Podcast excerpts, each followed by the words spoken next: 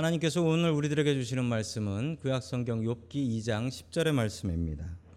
그가 이르되 그대의 어- 그대의 말이 한 어리석은 여자의 말 같도다. 우리가 하나님께 복을 받았은즉 화도 받지 아니하겠느냐 하고 이 모든 일에 욥이 입술로 범죄하지 아니하니라. 아멘. 하나님께서 우리와 함께 하시며 말씀 주심을 감사드립니다. 아멘. 자, 우리 옆에 계신 분들과 인사 나누겠습니다. 반갑습니다. 반갑습니다. 인사하시죠? 네. 오늘 출타들 많이 하셔가지고 빈자리가 많이 보이네요. 최근 들어서 가장 많이 출타를 하신 것 같습니다. 자, 우리가 지켜야 할 것이라는 제목을 가지고 하나님의 말씀을 증거하겠습니다. 작년 11월에 제가 워싱턴 DC에 있는 세미나에 다녀온 적이 있습니다. 그 세미나에 가서 제가 참 귀한 분을 만났습니다. 아, 누구를 만났냐면 제 청년부 선배님이에요. 청년부 선배님인데 이제 목사님 되셨다는 얘기만 들었어요. 목사님 되셨다는 얘기만 들었는데 그리고 또 미국 와서 계신다는 얘기는 들었는데 한 번도 뵌 적이 없었어요. 그런데 세미나에 가서 제 바로 앞에 앉은 분이 그분이더라고요. 그래서 얼마나 반가웠던지 인사 나누고 그리고 방도 같이 썼어요. 2인 1실인데 방도 같이 써서 이런저런 이야기를 나누는데 뭐 살아온 이야기를 나눴죠. 그런데 깜짝 놀랐어요. 왜 놀랐냐면 그 목사님의 사모님이 림프암이라는 암에 걸리셨더라고요. 저도 이 림프암에 대해서는 잘 모릅니다. 왜 잘 모르냐면 뭐 흔한 암이 아니거든요. 그런데 그 사모님이 걸리신 림프암은 더 흔한 게 아닌 것이 그 학계에서도 학계에서도 발견된 지 5년밖에 안 돼서 이 암을 어떻게 치료해야 되는지 학계에서도 의사 선생님들도 어떻게 치료해야 될지 모르는 그런 암이라는 거예요. 게다가 너무 악성이어 가지고 고생을 너무 많이 하셨습니다. 그 목사님께서 교회에서 이제 교회 광고 시간에 옆에 계신 분들하고 인사를 할 때 그 교회는 이렇게 인사를 한답니다. 뭐라고 하냐면 하나님 참 좋은 분입니다. 이러고 인사를 한대요. 그런데 성도님들 우리 옆에 계신 분들과 하나님 참 좋은 분입니다 라고 인사하십시오 라고 하면서 속으로 드는 생각은 좋긴 뭐가 좋으냐 이런 생각이 들더라는 거예요. 내 아내에게 이런 병을 주시는데 하나님 좋긴 뭐가 좋아. 이분이 새벽 기도를 인도하는데 마침 그때 본문이 욥기였다고 합니다. 욥기를 읽으면서 그 은혜가 안 되던 아니 욥기는 왜 이렇게 써졌어라고 했던 그 욥기가 하나하나 자기 이야기로 떠오르는 것을 보면서 욥기를 통해서 참 많이 은혜를 받았고 욥기를 통해서 그 극심한 고통을 이길 수 있었다라고 간증하는 것을 들었습니다. 여러분 욥기는 고통당하는 사람들에게 교과서다라는 말이 있습니다. 고통당하는 사람들의 교과서. 정말 맞아요. 나는 고통당하는데 옆에서 와서 이상한 사람들이 이상한 소리해서 더 많이 괴롭히고 나는 했던 고민 또 하고 또 했던 고민 또 하고 그러면서 괴로워하고 여러분 그러나 어떻게 하면 우리가 고통에서 벗어날 수 있을까요? 어떻게 하면 이 고통을 통해서 우리가 승리할 수 있을까요? 자, 첫 번째 하나님께서 우리들에게 주시는 말씀은 고통이 사람을 바꾼다라는 말씀입니다. 고통이 사람을 바꾼다. 여러분 맞습니다. 시험을 통해서 사람이 바뀝니다. 맞나요? 예, 맞습니다. 저 학교 다닐 적에 유행했던 연필이 하나 있는데 여러분들 아시는 분 계시는가 모르겠네요. 연필인데 사각 연필입니다. 왜 사각 연필이냐면 아, 시험 시간에 모르는 게 있으면은 1, 2, 3, 4를 적어서 굴리면은 정답이 나오기 때문에 그렇습니다. 저게 시험 기간에 무척 인기가 있었어요. 이 한국 게 없어가지고 저 일본 거였는데 저게 그렇게 인기가 있었단 말이죠. 어떤 학생이 시험 시간에 문제는 안 풀고 처음부터 끝까지 저걸 굴리고 있었습니다. 열심히 굴리면서 답을 적고 있더래요. 아, 그래가지고 선생님이 멀찌감치 보고 있다가 희한한 걸 봤어요. 걔가 처음부터 이렇게 답을 다 적더니만 잠깐 쉬었다가 또 굴리기 시작하는 거예요. 그래가지고 너무 이상해가지고 선생님이 가서 학생 다 푼 문제를 왜 다시 풀고 있지? 라고 물어보니 이 학생이 이렇게 얘기했답니다. 선생님 말 시키지 마세요. 제대로 풀었나 검산하고 있습니다. 라면서 이 남의 얘기 아닌 듯이 듣는 분들이 계신 것 같아. 여러분 사람은 시험을 당할 때 스트레스를 받습니다. 그러나 여러분 곰곰이 생각해 보시면 시험 없이 공부하시겠어요? 시험 없이 성장하시겠어요? 여러분 학생이 시험이 없으면 공부할까요? 성장할까요? 여러분 우리의 믿음도 마찬가지입니다. 우리의 믿음이 시험이 있으면 싫지요. 그런데 여러분 시험이 없으면 우리의 믿음이 크겠습니까? 여러분 우리의 믿음에 시험이 있어야 믿음이 자랍니다. 맞습니까? 여러분 이건 맞는 얘기예요.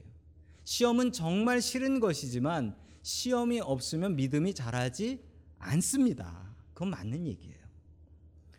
여러분 화면에 보시면은 나이테가 보입니다. 예, 나무에 나이테라고 하죠. 나이테라고 하는 게 있는데 여러분 저 나이테를 보면은 저 나무가 몇 살 먹었나를 알 수 있어요. 나이테를 보면 또 뭐를, 무엇을 알 수 있냐면 저 나무가 어느 지방에서 자랐나도 알 수 있어요. 그리고 어느 쪽이 해가 뜨는 쪽인가도 알 수 있어요. 저 나이테가 촘촘하면 추운 지방이고 저 나이테가 듬성, 듬성이면 그 나무는 더운 지방에서 자라는 나무죠. 비싸고 튼튼한 가구, 정말 좋은 가구는요, 그 나무를 추운 지방에서 자란 나무로 만든다라고 합니다.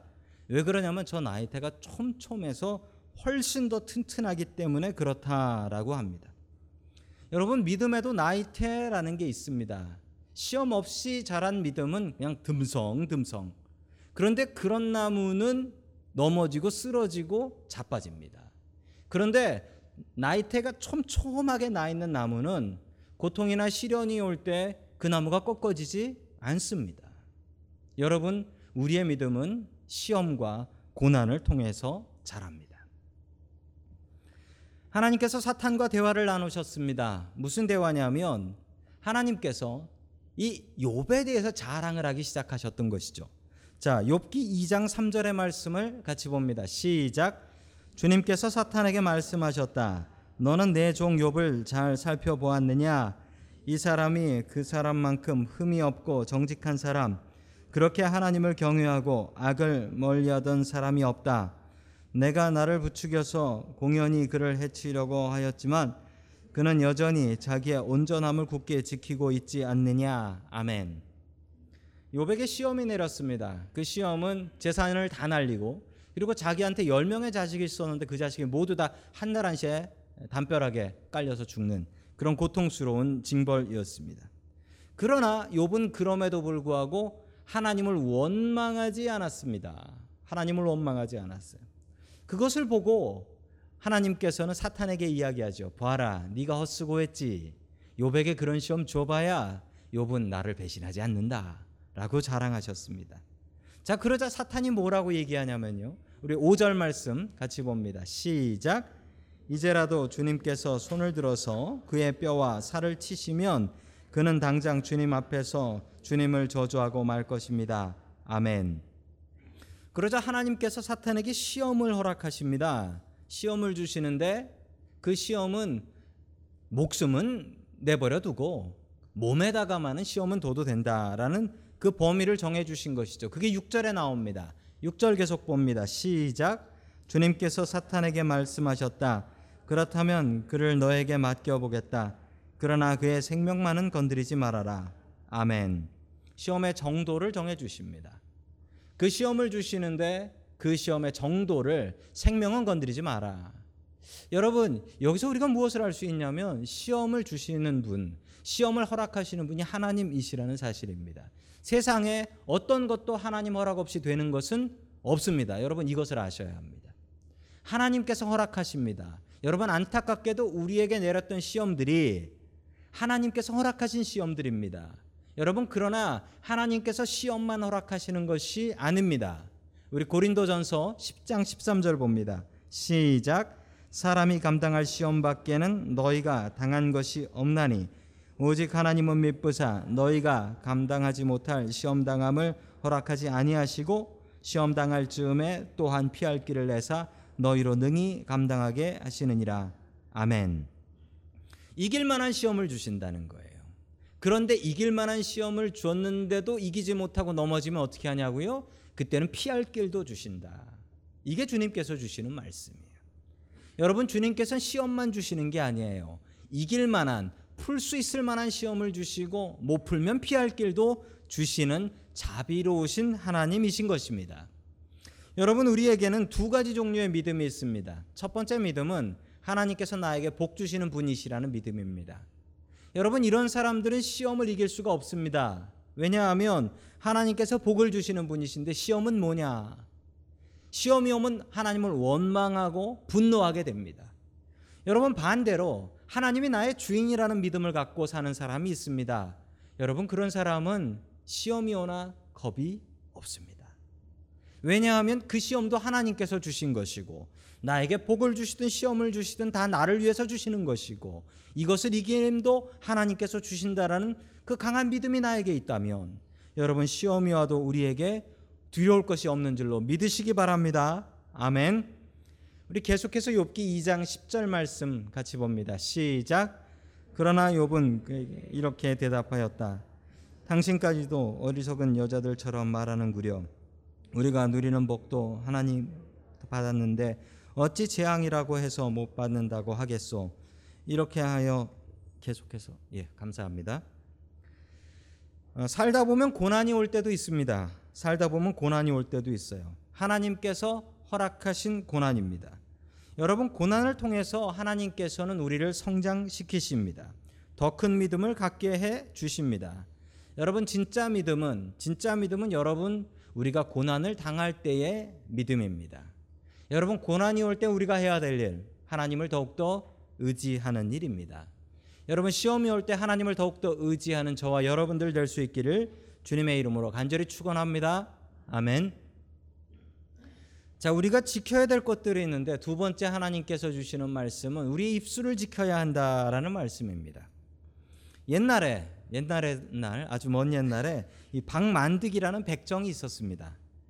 옛날에 백정들이 이 고기 동물을 잡아가지고 껍데기를 벗겨서 뭐 가죽으로 지갑 같은 걸 만들기도 하고 고기를 또 팔기도 했죠. 어느 날 두 양반이 이 백정 박만득에게 고기를 사러 왔습니다. 한 양반이 이렇게 외쳤습니다. 야 만드가 고기 한, 한 근 다오. 그러자 만드기는 네 그러면서 고기 한 근을 내놨습니다. 같이 간 다른 양반이 이렇게 얘기했습니다. 이봐 박서방 고기 한 근 주게라고 얘기했습니다. 그러자 만드기는 네 하면서 고기를 내밀었습니다. 그런데 문제가 생겼습니다. 고기의 크기가 다른 것이었습니다. 야 만드가라고 했던 사람한테는 한 근, 여, 여복의 박서방이라고 했던 사람에겐 한근 반이 갔습니다. 그걸 보고서 이 양반이 화가 나가지고 한 근을 받은 양반이 화가 난 거죠.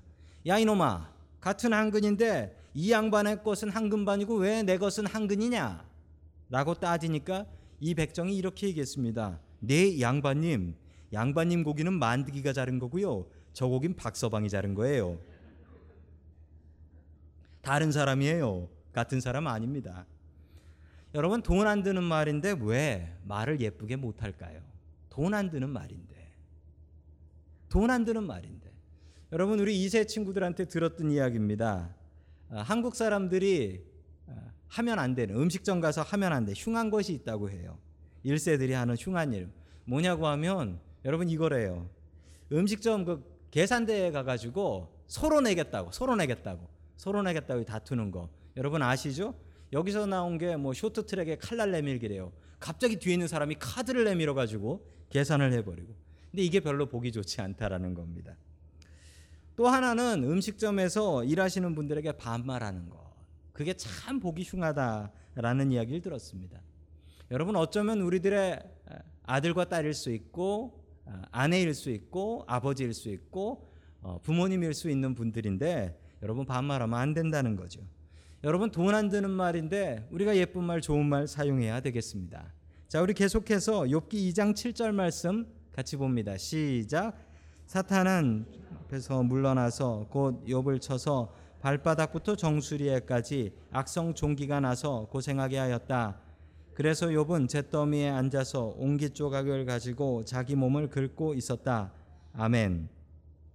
욥의 몸에 악성 피부병이 납니다. 이 얼마나 가려웠든지 옹기 조각을 가지고 박박 긁었으니 그 얼마나 날카롭습니까? 긁고 나면 뭐 가려운 것은 사라지겠지만 피투성이가 되겠죠. 여러분 혹시 대개 그 아토피 있는 아이들 키워보신 분들은 이게 어떤 건지 아실 겁니다. 피투성이가 되죠. 스스로 긁어서 참 마음 아픈 일입니다. 그러자 그의 아내가 요백에 이렇게 얘기합니다. 구절 말씀 같이 봅니다. 시작. 그의 아내가 그에게 이르되 당신이 그래도 자기의 온전함을 굳게 지키느냐 하나님을 욕하고 죽으라 아멘. 제가 1장을 읽으면서 참 의문이 되는 게 있었습니다. 이 사람이 받는 스트레스 중에 가장 큰 스트레스는 남편이나 아내가 죽는 스트레스다라고 심리학자들은 얘기하는데 이 고통을 주는데 왜 자녀들만 죽고 재산만 날라가고 아내는 안 죽었을까라는 답을 저는 2장 9절에서 찾았습니다. 2장 9절에 보니 이 아내가 좋은 아내가 아니에요. 오히려 시험거리가 되고 있습니다. 아파서 죽어가는 남편에게 하는 말이 당신 하나님을 저주하고 죽어라 라는 것을 보면 분명히 좋은 아내는 아닌 것을 볼 수가 있습니다. 여러분 우리가 살면서 우리가 지켜야 될 것들이 있습니다. 그 지켜야 될 것들이 무엇일까요? 첫 번째 우리가 지켜야 될 것은 마음입니다. 우리의 마음을 지켜야 돼요. 우리 잠언 4장 23절의 말씀을 같이 봅니다. 시작. 지킬 것 중에 더욱 내 마음을 지키라. 생명의 근원이 이에서 남이니라. 아멘. 여러분 마음에 여러 가지 소리들이 있습니다. 여러분 죄가 처음으로 들어가는 곳이 어딜까요? 마음으로 들어갑니다. 우리가 나쁜 일을 할 때 제일 먼저 무너지는 것이 마음입니다. 죄가 제일 먼저 자리를 트는 것은 우리의 마음입니다. 여러분 우리의 마음은 비어 있지 않습니다. 마음이 비면 여러분 그 마음을 어떻게 하는 줄 아십니까? 무엇인가로 채우려고 합니다. 엉뚱한 것으로 채우려고 합니다. 쓸모없는 것으로 채우려고 합니다. 별의별 나쁜 생각이 내 마음속을 가득하게 됩니다. 여러분 마음을 지켜야 됩니다. 마음을 지키는 방법이 있습니다. 마음을 어떻게 하냐면 마음을 비운다라는 것은 불가능합니다. 여러분 사람이 마음을 비우는 건 불가능해요. 마음을 채워야 되는데 무엇으로 채우느냐가 중요한 거예요. 무엇으로 채워야 할까요? 말씀으로 채워야 되고 예수 그리스도의 마음으로 채워야 됩니다. 우리가 매일매일 말씀 보고 큐티하고 하나님 말씀 묵상해야 되는 이유가 여기에 있습니다. 매일매일 말씀으로 나를 채우지 않으면 세상에 다른 것들로 가득 채우게 되는 거예요. 여러분 전화기 놓고서 뉴스 하나 봐야지 하고 들어가서 보기 시작하면 끝내 뭘 봅니까? 내가 보려고 한 걸 봅니까? 전화기가 보여주는 걸 봅니까? 끝내 전화기가 보여주는 걸 보고 있어요. 답답한 거예요. 여러분 쓸데없는 것들이 내 마음의 주인 행세하라고 자꾸 자꾸 내 마음으로 찾아옵니다. 여러분 내 마음을 예수 그리스도로 채우고 예수 그리스도를 내 마음의 주인으로 삼는 저와 여러분들이 될 수 있기를 주님의 이름으로 간절히 축원합니다. 아멘. 두 번째 우리가 지켜야 될 것은 우리의 입을 지켜야 합니다. 여러분 마음이 무너질 수 있습니다. 마음에 다른 게 들어올 수 있어요. 그러면 그 다음 우리가 지켜야 될 것은 우리의 입입니다. 우리 잠언 13장 3절 말씀 같이 봅니다. 시작. 입을 지키는 자는 자기의 생명을 보전하나 입술을 크게 벌리는 자에게는 멸망이 오느니라. 아멘. 마음에 가득 찬 것이 입으로 나오게 마련입니다. 여러분 마음이 무너지고 마음에 이상한 생각이 들고 마음에 누군가를 미워하는 마음이 생기게 되면 여러분 우리가 그 다음 해야 될 것은 우리의 입을 지키는 겁니다. 우리의 입을 지키는 거예요. 그런 마음이 있어도 내 입으로 그걸 얘기하지 않게 하는 거예요. 여러분 욥이 자기의 입을 벌려서 범죄하지 않았다라고 합니다. 내 자식 죽고 내 몸엔 피부병 나고 아내는 하나님 저주하고 죽으라고 하는데 그럼에도 불구하고 그는 그의 입으로 하나님을 저주하거나 원망하지 않았습니다. 여러분 수도꼭지를 막으면 물이 안 나옵니다. 여러분 우리의 마음이 무너졌다 할지라도 우리의 입을 막으면 입을 지키면 여러분 그것이 나쁜 행동으로 실수로 후회하는 것으로 나오지 않을 수 있다라는 사실입니다. 제가 어릴 적에 저희 아버지는 별로 좋은 아버지는 아니셨습니다. 교회도 안 다니셨고 알코올 중독이 심하셨습니다. 아버지에게 맞았던 기억도 참 많았고 아버지에게 온갖 나쁜 이야기와 욕들을 들었던 기억이 있습니다. 아버지께서 살아가시면서 세상이 행복하지 않으셨나 봅니다. 저는 어릴 적 그런 이야기들을 참 많이 듣고 자랐습니다. 그러던 어느 날 저희 아버지께서 교회를 나가시기 시작하셨습니다. 병원에서 간경화가 너무 심해서 술 안 끊으면 죽는다라는 얘기를 듣고 교회 가서 술 끊으려고 교회를 나가시기 시작하셨습니다. 교회에서 서리 집사가 되셨고 교회에서 수요 예배마다 대표 기도를 하셨습니다. 저는 중학교 때부터 어른들 수요 수요 기도를 꼭꼭 다니곤 했습니다. 저는 아버지께서 대표 기도를 하실 때 너무 싫었습니다. 왜 싫었냐면 아버지께서 기도하실 때 꼭 이런 말을 하셨기 때문입니다. 그 이사야의 말씀인데 그 말씀을 본인식으로 말씀을 하셨는데 기도하실 때마다 꼭 이 얘기를 하셨어요. 어, 재단 숯불로 저의 입수부리를 지져 주시옵소서라고 기도를 하셨어요. 숯불로 입을 지져 달라라고 하는 것인데 그 이사야의 이야기인데 이 기도를 하시면은 그 아멘 소리가 나오지 않고 사방에서 키득키득 킥킥킥 이런 소리가 났습니다. 그랬기 때문에 저는 아버지께서 대표 기도하시는 게 너무 싫었습니다. 다 자란 뒤에 제가 대학을 간 후에 아버지께 여쭤보았습니다. 아버지, 아버지는 왜 기도하실 때 그렇게 기도하셨어요? 라고 여쭤보았더니 아버지께서 이렇게 말씀하셨습니다. 내가 너하고 우리 가족들한테 입으로 지은 죄가 너무 많아서 그렇다. 내가 회개하고 다시는 그러고 싶지 않아서 그런다. 라고 말씀하셨어요. 그 말이 저에게 참 큰 은혜가 되었습니다. 여러분, 우리가 입으로 얼마나 많은 죄를 짓습니까? 입으로 얼마나 많은 저주의 말들을 퍼붓습니까? 그것도 사랑하는, 같이 사는 가족들에게. 여러분 마음이 무너질 수 있습니다. 마음에 나쁜 생각이 가득 찰 수 있습니다. 여러분 그러면 그 다음 입을 지켜야지요. 여러분 입이 무너지고 나면 그 다음은 행동으로 나오게 됩니다. 여러분 먼저 우리들의 마음 속에 예수 그리스도의 생각과 말씀을 가득 채우는 것이 중요합니다.